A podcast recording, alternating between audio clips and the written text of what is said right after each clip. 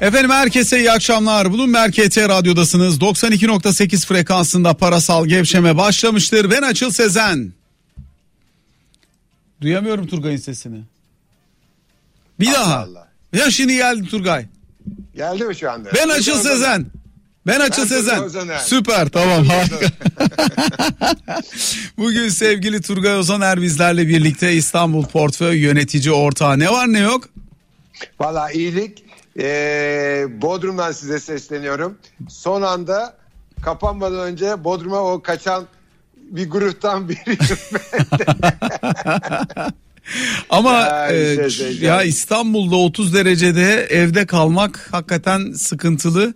E, tabii biraz şey riski var e, o, Tufan yani şey Turgay yani şeyde özellikle Bodrum'daki o hastane yatak sayısı azlığı çok büyük risk. O yüzden eleştirdi herkes. ya da bence yüzür. Ya bana, bana- şimdi şöyle eleştirecek çok yön var. Yani eğer kapanma olacaksa se- se- bana sorarsan e, şehirler arası seyahati de o gün yasaklayacaklar. Yani bence de ama tabii orada da bir bir bir, bir günlük bir imkan tanımak lazımdı ya. Yani e, sonuçta Yani- yerde de kalamayabilirsin falan diye ama Yani onun izni alabilirsin ama yani sonuçta herkes İstanbul'dan sonuçta ben de dahil bunu olmak üzere hepimiz göç ettik yani bir fırsatını bulan işte evi olan kiralayan veya vesaire ne dersen de ama bir şekilde yani İstanbul'da bu kadar büyük bir e, Covid vakası varken bütün Türkiye'ye yayıldı yani. Bilmiyorum bence bana kalsa bu iş olacak yapacak yapacak derken hemen o gün ertesi gün yapacaklardı seyahati yasaklayacaklardı bir gidecekti yani.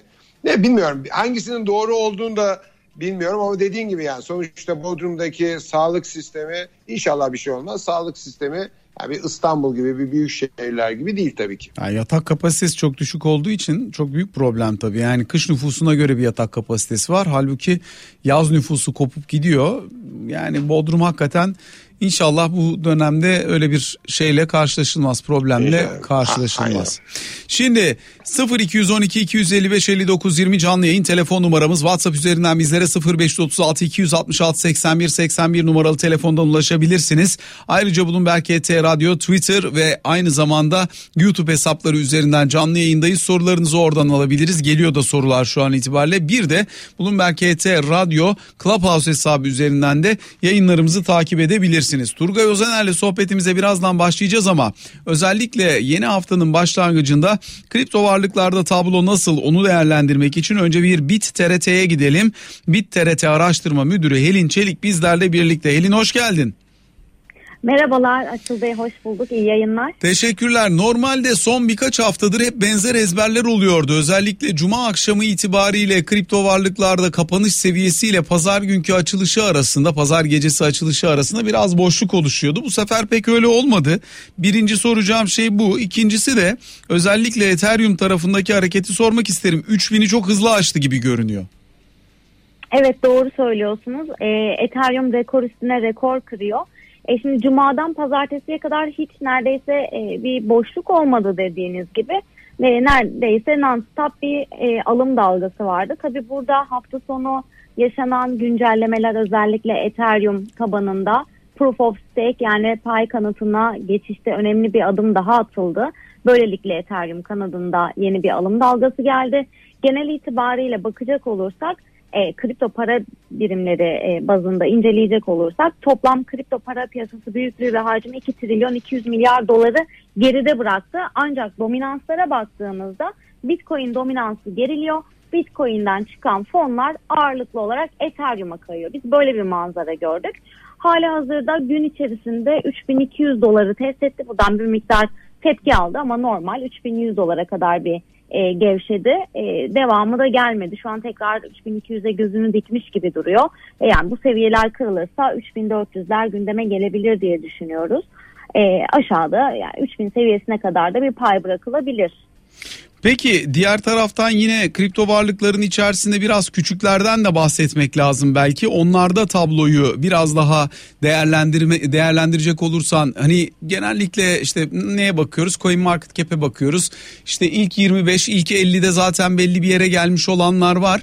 Biraz daha bunun altında değer arayanlar için son dönemde önerebileceğin farklı varlıklar var mı? Evet, Bittorrent güzel gidiyor. Bunun dışında e, Cardano Ethereum'un rakibi olması açısından ve bazı durumlarda Ethereum'da işlem yoğunluğu yaşandığı sıralarda işlem ücretlerinin artması ve ağda tıkanıklık olması e, halinde bazı yatırımcılar Cardano'yu tercih edebiliyor. Böylelikle güzel bir fiyat hareketi yakalanmış oluyor.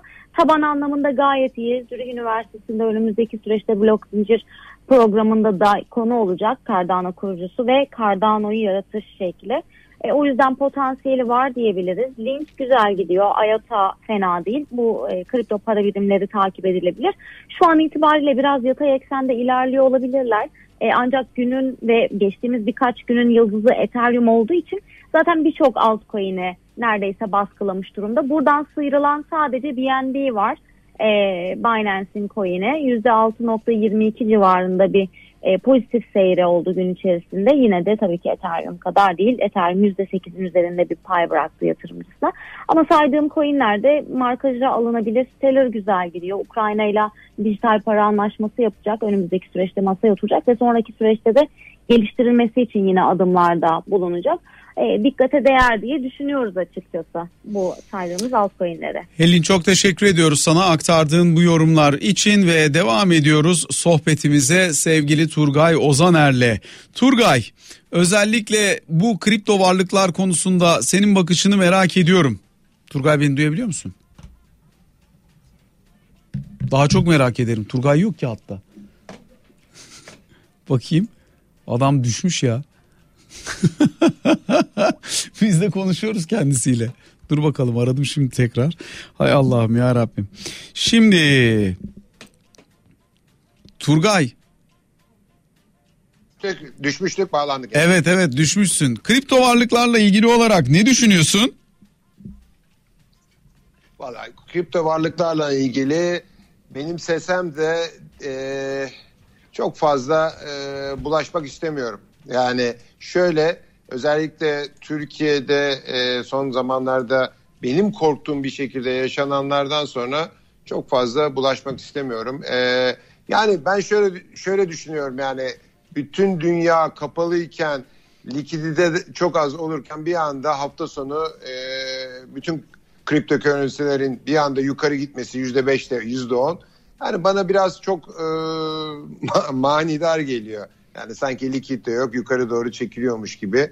Yani dolayısıyla e, altında ben hep aynı şeyi söylüyorum. Evet e, sonuçta kripto currency'lere inanıyorum ama e, fiyatlandırmalarına çok e, inandırıcı bulmuyorum. Yani bir şekilde spekülatif buluyorum.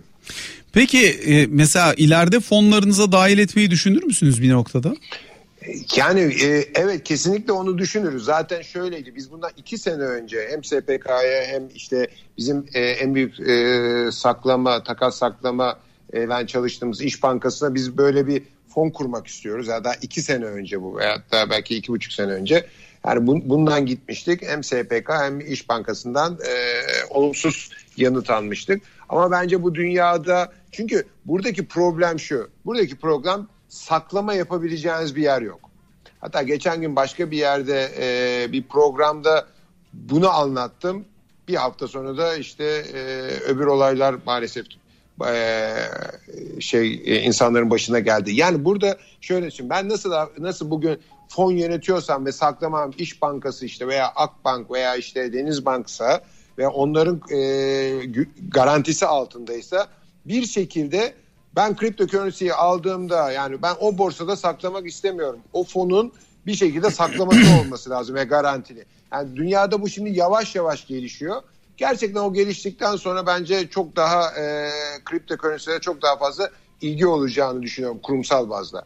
Ama yani ben şu anda onun riskini almak istemem. Yani bir şekilde hack edilip benim o veya kötü niyet diyeyim. Yani o, onu, onu bir şekilde yapmak istemiyorum pardon. Peki Turgay e, şimdi Pardon. burada tabii volatilite çok yüksek olduğu için sizin köpek bağırıyor galiba. Evet evet bir saniye. Adı ne? Bir saniye. Bu Luka. Bağıran Luka. Luka. O da başka evet dışarıda tavuk görüyor tavuklara bağırıyor. Son dönemde gördüğün tek Luka'nın o olması ilginç tabii değil mi Turgay? Evet evet ya zaten ismi de bizim Luka'dan geliyor da maalesef o Luka'yı göremedik uzun zamandır. Bir Luka vardı ne oldu ya? ya vallahi ya. Üzülüyorum ya gerçekten şeyleri de bu e, servis sektöründe de gerçekten çok üzülüyorum. Çok yakın arkadaşlarım var e, restoran sahibi e, orada çalışanlar. Gerçekten çok üzülüyorum. E, maalesef bir süre daha devam edecek gibi görünüyor yani bu problem. Peki şimdi dinleyicilerimizden gelen sorular var Turgay. Sana hızlıca onları sorayım. Önce YouTube'dan Tabii. gelenlerle bir başlayayım. Diyor ki Turgay Bey e, İstanbul Portföy'ün birinci fon sepeti serbest fonuna girişim sermayeleri serbest fonlarından da alınacak mı acaba? Ee, şu an için öyle bir kararımız yok. Ee, daha çok diğer serbest fonları alacağız. Daha yani çok diğer serbest fonları serbest. alacaksınız. Evet evet evet yani onları alacağız daha likit olsun diyor. Çünkü girişim sermayesi fonu e, hani belli bir zamanla prim yapacak e, fonlar olduğu için likit açısından problem yaşayabiliriz. Şu anda daha çok serbest fonlarımızdan belli bir oranlarla serbest fonlarımızı alacağız. Yani öyle almış aldığımız bir karar yok girişim sermayeleri ilgili. Mehmet Yılmaz sormuş. Son bir hafta 10 günde ne oldu da borsa sürekli yukarı hareket halinde ucuzluk bahanesi dışında bir anlamı yok gibi görünüyor. Bir de hacim yok deniyor son dönemde. Düşüşlerde de hacim düşük değil miydi? Bu hacimsizliğin artış ya da azalışta artı ve eksisi nedir biraz değinebilir misiniz? Yani şimdi şöyle tek gördüğümüz e, özellikle son bir, bir buçuk ayda e, Nisan ayında hatta gördüğümüz tek bir şey var. Finansal e, piyasalardaki bütün e, ürünlerde bir likidite problemi var. Yani dolar TL'de likidite problemi var, bonoda var, eurobondda var, hisse senedinde var. Bu bence biraz yabancının Türkiye piyasasından çıkmasıyla alakalı. Yerli yatırımcının bir şekilde o doyuma ulaşması, yeni para gelmemesi biz bunlara bağlıyoruz. Dolayısıyla likidite her tarafta e, azaldı. Yani hisse senedinde azalması yani borsada azalması e, çok e, anormal değil. Yani bundan dolayı tabii her türlü e, üründe de e, likidite azaldığı için sert hareketler, volatiliteler oluyor. Bu da gayet normal.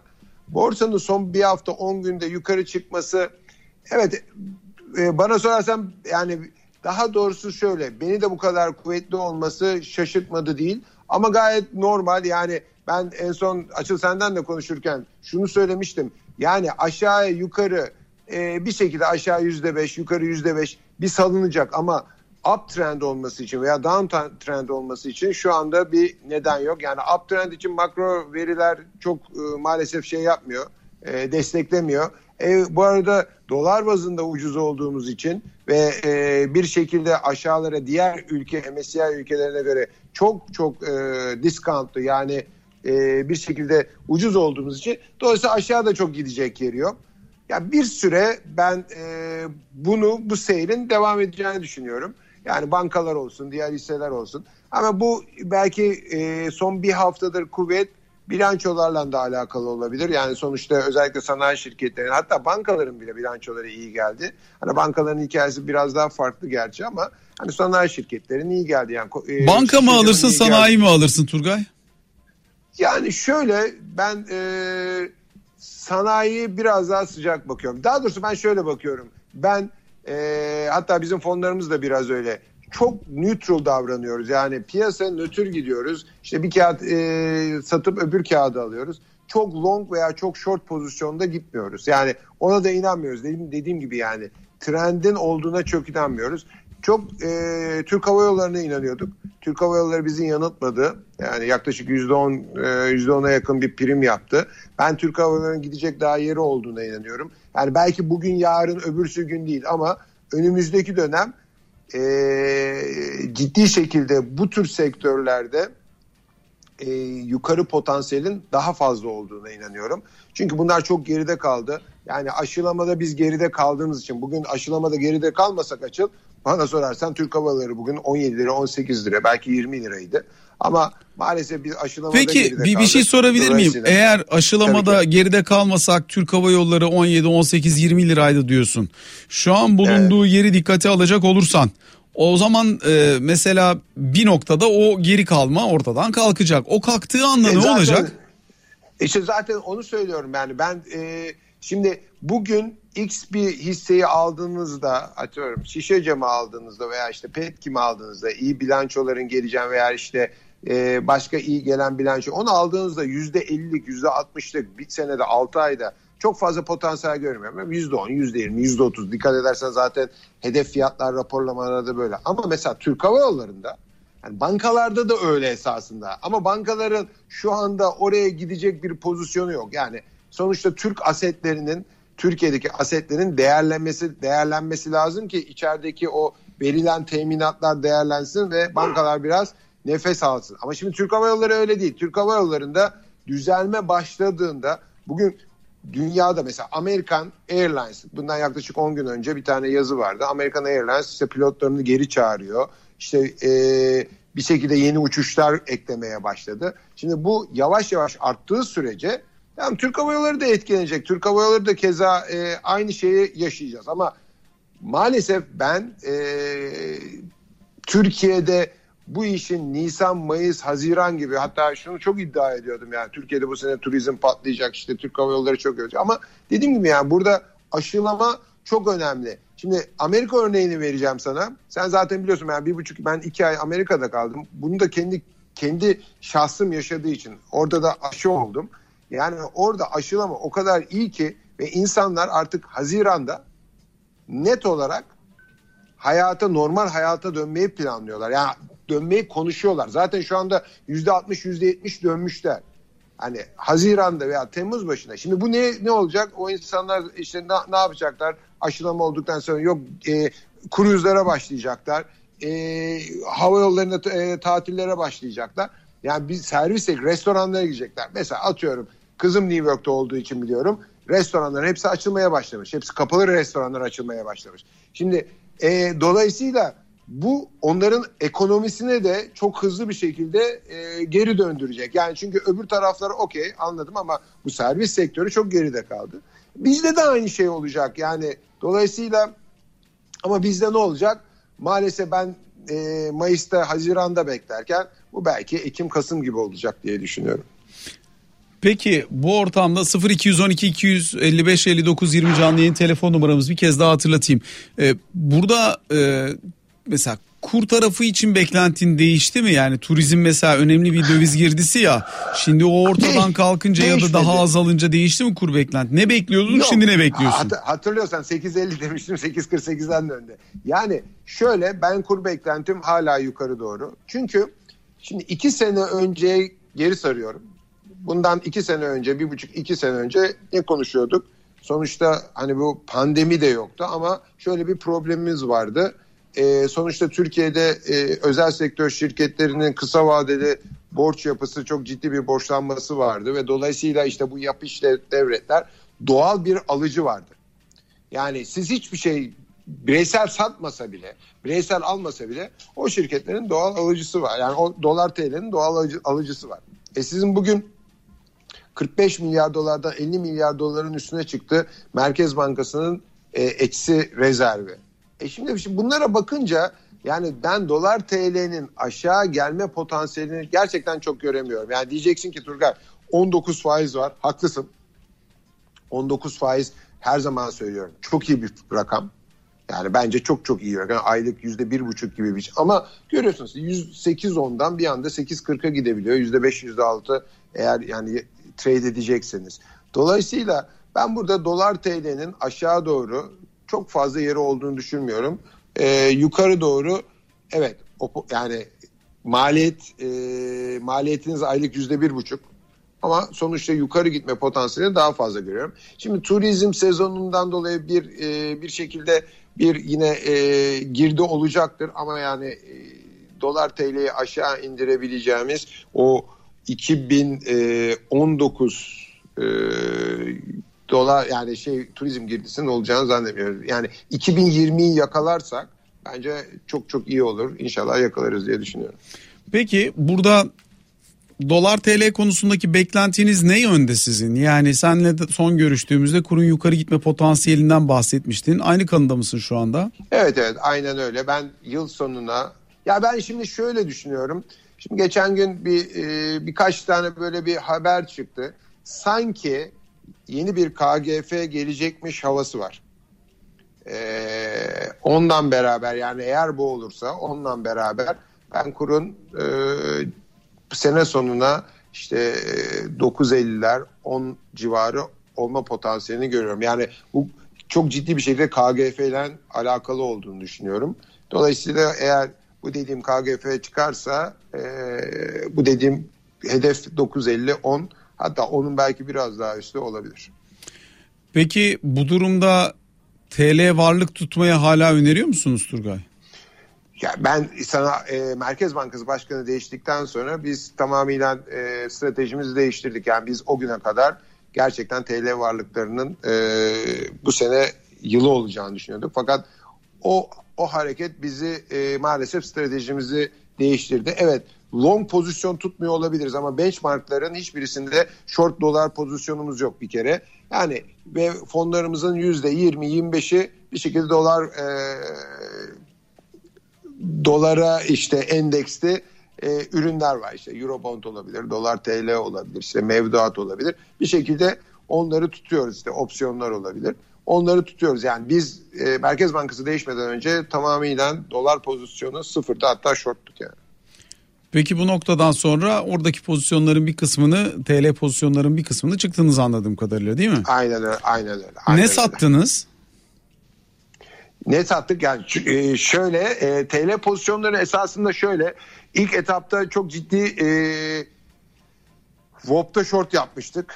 E, onları kapadık. Şimdi e, banka short, short yapmıştık. Yani bu iş bankaları da çok. E, ama mesela bunun yanı, yanı sıra gittik şişe cam almıştık. Yani short pozisyonumuz esasında çok fazla olmadı. Yani dediğim gibi hep pair trading yani bir şeyi sat bir şeyi al gibi yaptık. Çünkü dolar bazında ve mesela 7.70-7.80'lerden ciddi bir şekilde hem short pozisyonlarımızı kapattık hem de e, ciddi bir şekilde de long pozisyonu aldık. Şimdi onu da yavaş yavaş e, biraz da trim ettik. Dediğim gibi %25 şu anda fonların TL fonlarının özellikle %25 gibi pozisyonu dolar pozisyonu tutuyoruz.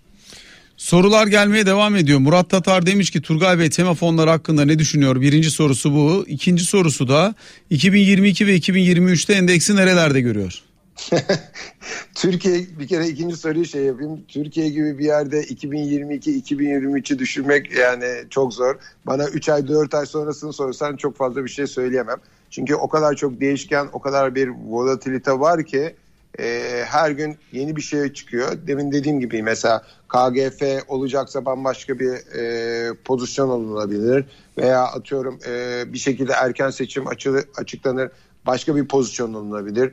Te, yani Amerika her ne kadar FED ısrarla söylese de Amerikan faizleri bir anda ikinin üstüne giderse bambaşka pozisyon alabilir. Dolayısıyla maalesef Türkiye'de e, böyle bir sene, iki senelik, üç senelik pozisyonları e, bir pozisyon açmak çok kolay değil. Bu arada Tema Vakfı'na onu Tema Vakfı değil de tematik pozisyonlar.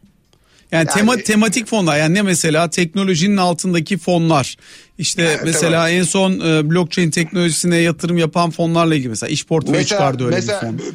Ak yatırımın benzer fonları var öyle fonlardan şöyle, bahsediyorlar. Şöyle, iki tane fonu söyleyeyim. Ben yani bunlar rakiplerimiz olmasına rağmen söylüyorum. Bence iş yatırımı fonu da iş portföy fonu da çok güzel. Ak portföyün fonu da çok güzel. Ak portföyün fonu da işte e, servis sektörü, işte turizm, hava yolları. Bence iki fonda çok e, başarılı fon olduğunu düşünüyorum. İki fonda belli bir e, yatırım yapılmasını düşün, e, yapılması gerektiğini düşünüyorum. Hatta sana şöyle de söyleyebilirim.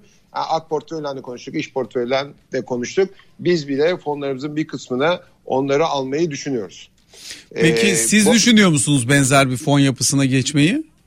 Yurt şu anda düşün, şu anda düşünmüyoruz. Şu anda bizim için e, en heyecan verici fon pre-IPO fonumuz. İşte Mayıs'ta e, bir şekilde para SPAC toplamaya fonu başlayacak. SPAC yani. SPAC fonu aynen. Ya işte tam SPAC değil bizimki biraz SPAC'çık. Türk, e, Türk versiyonu SPAC. Türk versiyonu var ama ben çok heyecanlıyım ilk olacağı için ve inşallah bir iki tane şirkette e, inşallah bunun içine girecektir çok kısa e, vadede. Dolayısıyla iyi para kazandıracağımızı düşünüyorum. En azından başlangıcı iyi yapacağımızı düşünüyorum. Ama bu dediğin gibi yani tematik fonlar e, bence heyecan verici fonlar. Eğer doğru zamanlama ve doğru yönetilirse, doğru içine doğru ürünler alınırsa bence e, yerli yatırımcı için yeni bir ürün olarak e, raflara gelir diye düşünüyorum. Bir tane takipçimiz sormuş fon yatırımları minimum ne kadar vadeyle yapılmalı diye. Fonuna minimum bağlı da. bir yıl. Hayır ben size söyleyeyim. Minimum bir yıl. Şimdi ben bunu şimdi bu yaklaşık bizim 9 sene oldu İstanbul portföyü alalı. Ben e, işte arada e, defalarca e, inişli çıkışlı işte volatiliteler bir sürü olaylar yaşadık ama ben kendimizden ilgili şunu söyleyebilirim.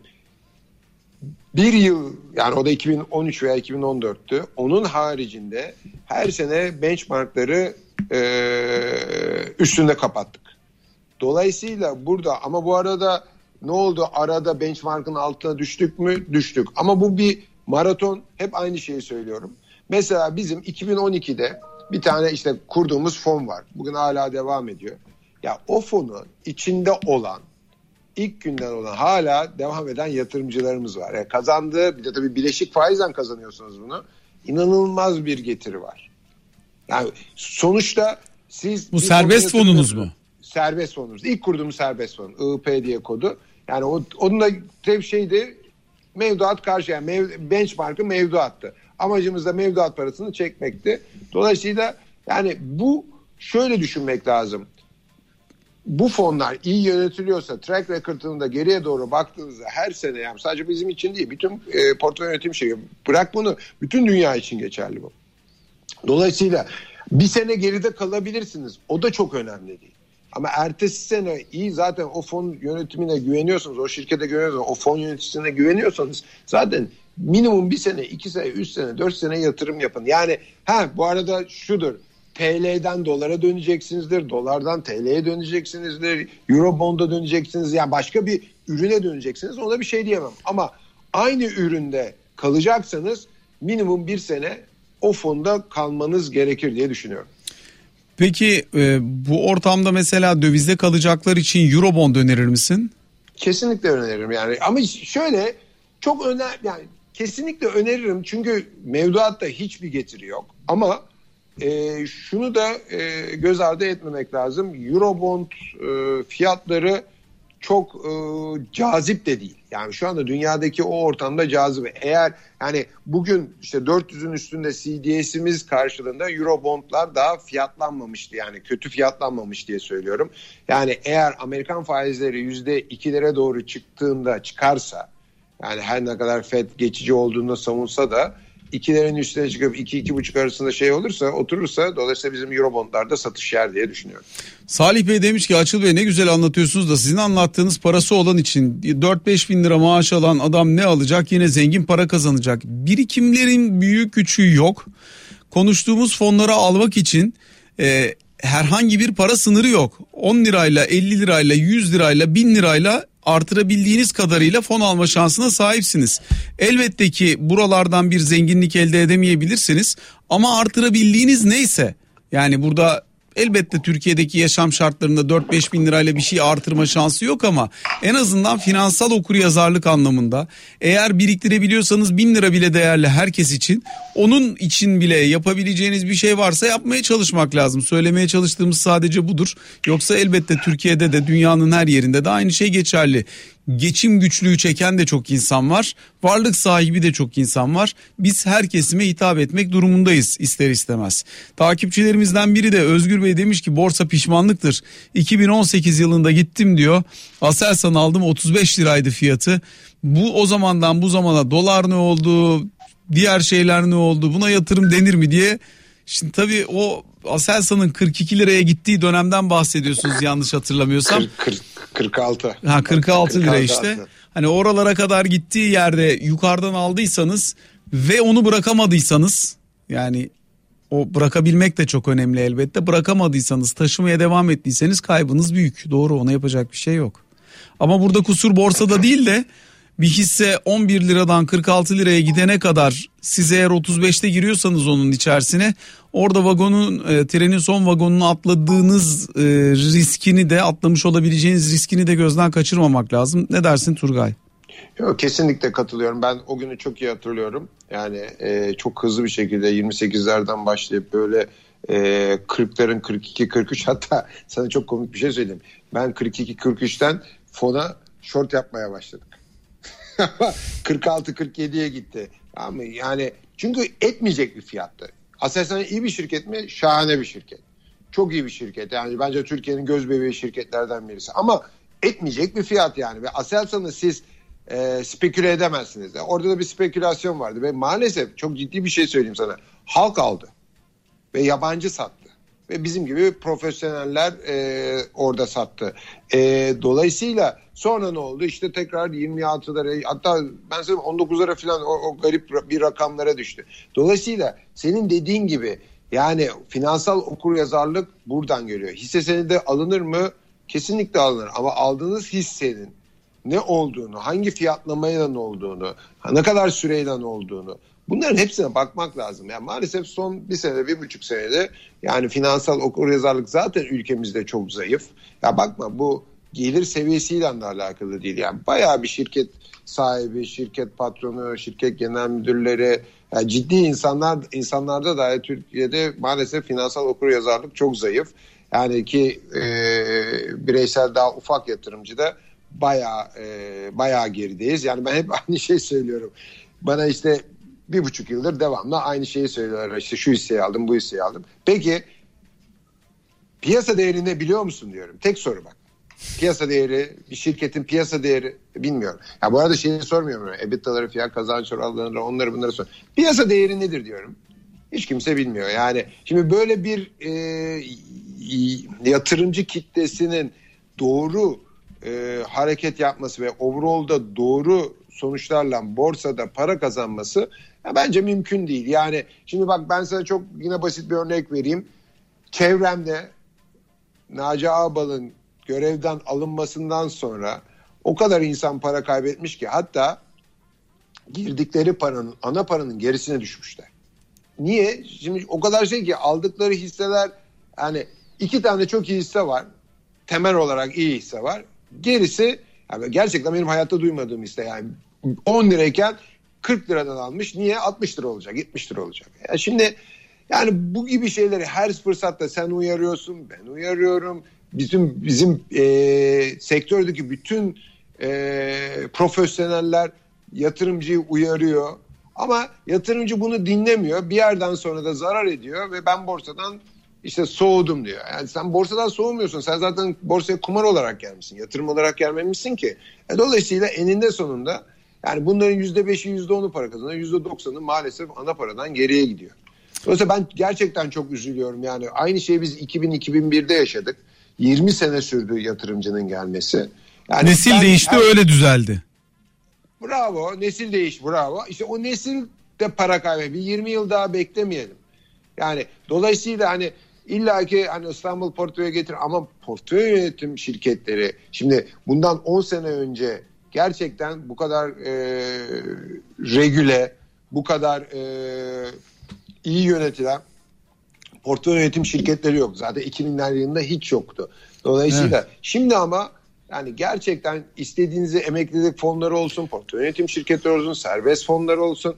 Bunların hepsini koyunca yani ve bunları karşılaştırması da çok kolay.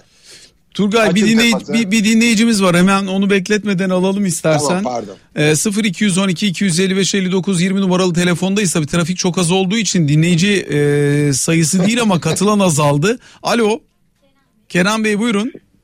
İyi akşamlar iyi yayınlar Açıl Bey Turgay Bey. Sağ olun efendim hoş geldiniz buyurun. Hoş bulduk. Gerçekten trafik az. E, normalde uzun sürüyordu. Eve varmak üzereyim. Ben de yoldayım. Doktorum. E, çalışmamız gerekiyor tabii ki. Şimdi ben e, çok vaktinizi almadan iki tane şey sormak istiyorum. E, genel olarak 4-5 yıldır borsadayım. Borsa takip ediyoruz. Tabii ki Naci, Sayın Naci Alban görevden alındıktan sonra yabancı çıkış oldu. E, yani kredibilite kaybı yaşandı. Farkındayız. Peki bunun geri dönüşü olmayacak mı? En azından korkulan kadar çabuk bir faiz indirimi olmayacağı anlaşıldı. Önümüzde 6 Mayıs'ta da bir toplantı var galiba. SSK toplantısı. Bununla ilgili yabancıları geri döndürebilecek miyiz? Az da olsa tabii ki eski seviyelerinde olmasa da ya da ne yapmak lazım döndürmek için? Bir de ikincisi biraz daha şey e, benim 7-8 tane hissem var. Bir tanesi Gözde Girişim Sermayesi. E, Gözde ile ilgili hani İstanbul portföyümle de bir işbirliği mi artık satışımı tam anlamadığım için onu sormak istedim. Makine takımla ilgili bir e, olay olmuştu sanırım. 110 milyon lot mu böyle bir şey. Yani gözde tutuyorum ben orta vadeye tuttuğum şirketlerden. Hani az önceki konuyla da ilgili e, piyasa değeri ve defter değeri düşük olan PK'sı yüksek olan en azından son değerleme ile beraber ilk çeyrek kötü de gelse bilançosu. E, işte Şok Market gibi, Flo gibi diğer şirketleri kumaşı sattı. En sonunda 1.2 e, milyar TL'ye yakın satış yaptı ama bunu fiyatlanmadı.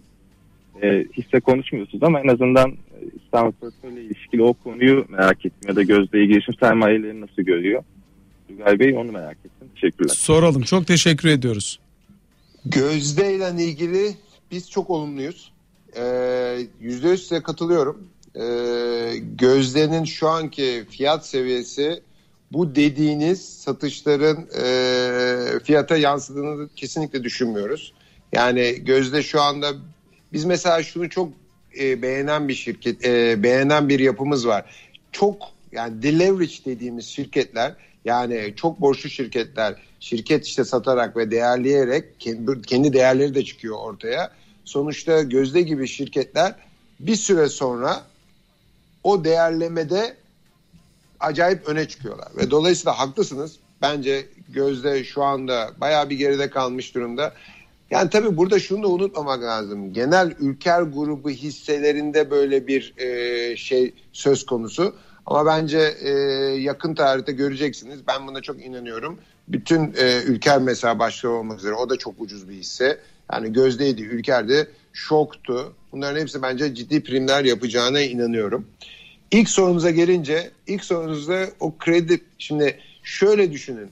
Siz e, Merkez Bankası'nı değiştiriyorsunuz, başkanını değiştiriyorsunuz. Çok önemli bir görev. Türkiye için özellikle yani e, e, rezerv konusunda ciddi sıkıntılı olan bir ülkede Merkez Bankası başkanını değiştiriyorsunuz. Sonra 4 ay 5 ay sonra onu tekrar değiştiriyorsunuz. 4 ay sürdü veya sürmedi. Yani şeye bir bakmak lazım. O 4 ayda 5 ayda ne oldu? İnanılmaz bir yabancı girişi oldu. Demek ki bir şekilde Naci Bey'e bir güven teşkil etmiş.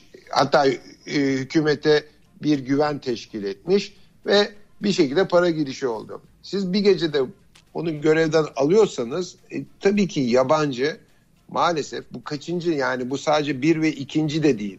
Yani hep yabancının kredibilitesini maalesef kaybedeceğimiz e, aksiyonlar alıyoruz ülkede.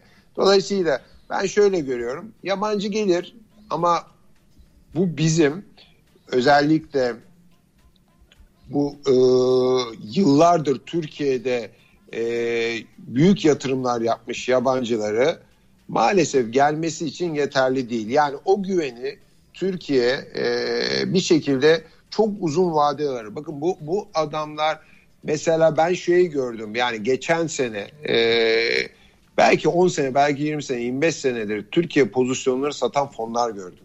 Ve yok pahasına yani 13 liraya 12 500 liraya yüzde 40 discountlu Koç Holding sattılar. Yani bu bu şunu şunu gösterdi yani adam ucuz veya pahalı diye Koç Holding'i satmıyor. Tamamıyla Türkiye ile ilgili bütün ümidini yetirmiş, umudunu yetirmiş onu satıyor. Yani dolayısıyla bu gibi fonların girmesi çıkması çok uzun süreler alıyor. Yani çıkan fon en az 2 sene 3 sene veya çok major bir değişiklikler olursa anca oluyor. Dolayısıyla kısa vadede evet işte bir iki hedge fon girer işte emerging marketlara para giriyordur. Bize de otomatikman para girer ETF'ler üstünden. Ama büyük balk para işte geçen sene mi de 5,5 milyar dolar 5,5 milyar dolar çıkan para kolay kolay uzun süre gelmez diyorsun. Gelmez. Peki bir dinleyicimiz ya daha var hatta. Yani. Yiğit Bey buyurun. Ha, iyi akşamlar diliyorum. İyi akşamlar efendim. İyi akşamlar. Benim bir sorum var Tugay Bey'e. Yani Tugay Bey biraz evvel konuşurken şey demişti. E, işte borsada adını sanını duymadığım hisseler var demişti. Ben şunu sormak istiyorum. Madem adını sanını duymadığım hisseler var bunlar neden borsaya kota? Yani Şimdi şöyle, bunlar e... bunlar çok spekülatif. Yani ben borsa hiç şey yapmıyorum. Sadece Açı Bey ya da akşamları radyoda dinliyorum da borsayı. Mesela benim bir arkadaşım 12,5 liradan Van aldı. Şu an Van Gıda 6 liralarda sürünüyor ve çok ciddi zarar var yani. Çok ciddi zarar var. Bu, madem bunlar bu kadar spekülatif kağıtlar neden bunlar borsaya kotalar ki? O zaman bunlar borsada olmaması gerekiyor. Ve bunun gibi herhalde e, çok yazan var ya da Açıl çok arayan var. İşte şeyler var. En az 50 tane kağıt sayabilirim ben böyle. Biz daha fazlasını da sayarız size. Yani ama aynen, zamanında olabilir. ama zamanında halka açılmış olan şirketler halka arz gerekliliklerini yerine getiriyorlar. Sadece derinlikleri az. Ne dersin Turgay? Şimdi ben şöyle bundan 4-5 sene önceye gelelim. Hatırlıyorsan bir halka arz kampanyası yapıldı. Ve ben buna çok karşıydım. Hatırlarsın yani. halka 4-5 arz seferberliği. Seferberlik kampanya, seferberliği. Ya ben buna çok karşıydım. Çünkü şundan dolayı likiditesi olmayan şirketlerin halka arz edilmemesi gerekiyor. Belli bir büyüklüklere ulaşmayan şirketlerin veya bambaşka bir pazarda bambaşka bir şekilde işlem görmesi ge- gerekiyor. Yani nasıl ser yani atıyorum nasıl serbest fonlara belli bir her yatırımcı para koyamıyor. Mesela bunlara da öyle belki öyle olması lazım. Şu anda o tür hisselerde ama tabii siz arkadaşınıza sorun 12.5'tan niye almış? O şirket eder mi 12.5? Şimdi burada evet var ama Onları almak Bir- ya da almamak da kendi tercihin. Aynen yani öyle. bu borsada iyi akışkan derinliği yüksek şirketler de var. Bunlar da var. Yani bunlar derken sadece Gıda dediği için onu kastederek söylemiyorum. en az en az 50 tane 100 tane. Ha, derinliği düşük olan, hareketi nispeten sınırlı olan bu tür e, spekülatif zaman zaman manipülatif hareketlere sahne olan hisseler de var. Var yani. Doğru. Doğru. Dolayısıyla yine demin şeye geliyoruz. E, finansal okur yazarlığa geliyoruz. O hisseyi alırken o hissenin ederinin ne olduğunu yani demek ki 12 liradan 6 liraya düştüyse 12 lira kesinlikle etmeyecektir. Yatırımcı bunu bilmesi lazım veya alırken birilerine sorması lazım. Ama ben size arkadaşınızın ne yaptığını söyleyeyim. E, tavan tavan gidiyordur. Duymuştur, girmiştir.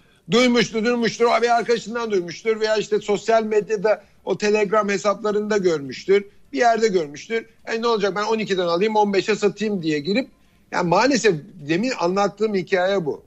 Yani üzülüyorum çünkü 12 lira belki hayatta olmayacak o hisse. Yani belki olur belki olmaz ama makro açıdan yani mikro açıdan temel olacak olabileceğini çok düşünmüyorum yani.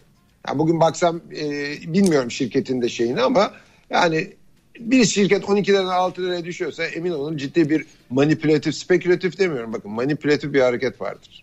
Peki birkaç dakikalık ara var. 3 dakika kadar onu verelim. Biz o arada Turgay ile birlikte YouTube'dan ve Periskop'tan gelen sorular olursa onları yanıtlamaya çalışalım. Şimdi arayı verdik. Efendim tekrar sizlerle birlikteyiz. Bloomberg HT Radyo'da parasal gevşemenin son 8 dakikası içerisindeyiz. Ben Açıl Sezen. Ben Turgay Özener. Turgay gelen sorularımız var güzel güzel onlarla ilgili de sana sorayım. Ee, diyor ki takipçilerimiz e, Mehmet Demirtaş sormuş. Kripto parası bence BIST'ten iyi demiş. Sence iyi mi? Bence değil. Neden değil? İyi olduğunu düşünerek sormuyorum herkes bilir. Yok. Şunu unutmayın. Sonuçta BIST'teki şirketlerin bir altyapısı, bir business'ı, bir e, ülkeye katkısı, bütün e, bir somut elle tutulur şey var. Kripto currency'ler şu etapta herhangi bir şekilde dünyada hiçbir yerinde kripto currency'leri bir e, şey olarak kullanamıyorsunuz. Yani büyük bazı major olarak kullanamıyorsunuz. Yani dolayısıyla şu anda onlar spekülatif bir e, şey e, yatırımdan ibaretler. Evet bugün Amazon'da, Netflix'te, işte HBO'da veya işte Alibaba'da, Walmart'ta kullanabilirseniz evet haklısınız. Ama hiçbir yerde kullanamadığınız bir şeyde bir şekilde bir değer yaratılıyor ve bu değer spekülatif bir şekilde yukarı çekiliyor. Ama siz bugün bir bankayı veya işte BIST'teki şirketleri aynı şeyi aynı kefeye koyamazsınız. Ben bunu kabul etmiyorum yani. Peki bir başka soru. Bilal demiş ki borsada önümüzdeki 2-3 ay için en kötü senaryonuz gerçekleşse BIST, yüzde dip seviyeleri nerede görürsünüz? 1.4-1.5 dolar bazında görürüm. Peki doların hareketini ne görüyorsun burada? Yani, Yani BIST o kadar kötü gidiyorsa bu dolar nerede? Yani bence zaten şöyle olur. Biz e, TL bazında çok fazla aşağı gelmez. Dolar yukarı gider. Biz aşağı gelir işte 1.4 1.5'lerde yine dengeleniriz diye düşünüyorum.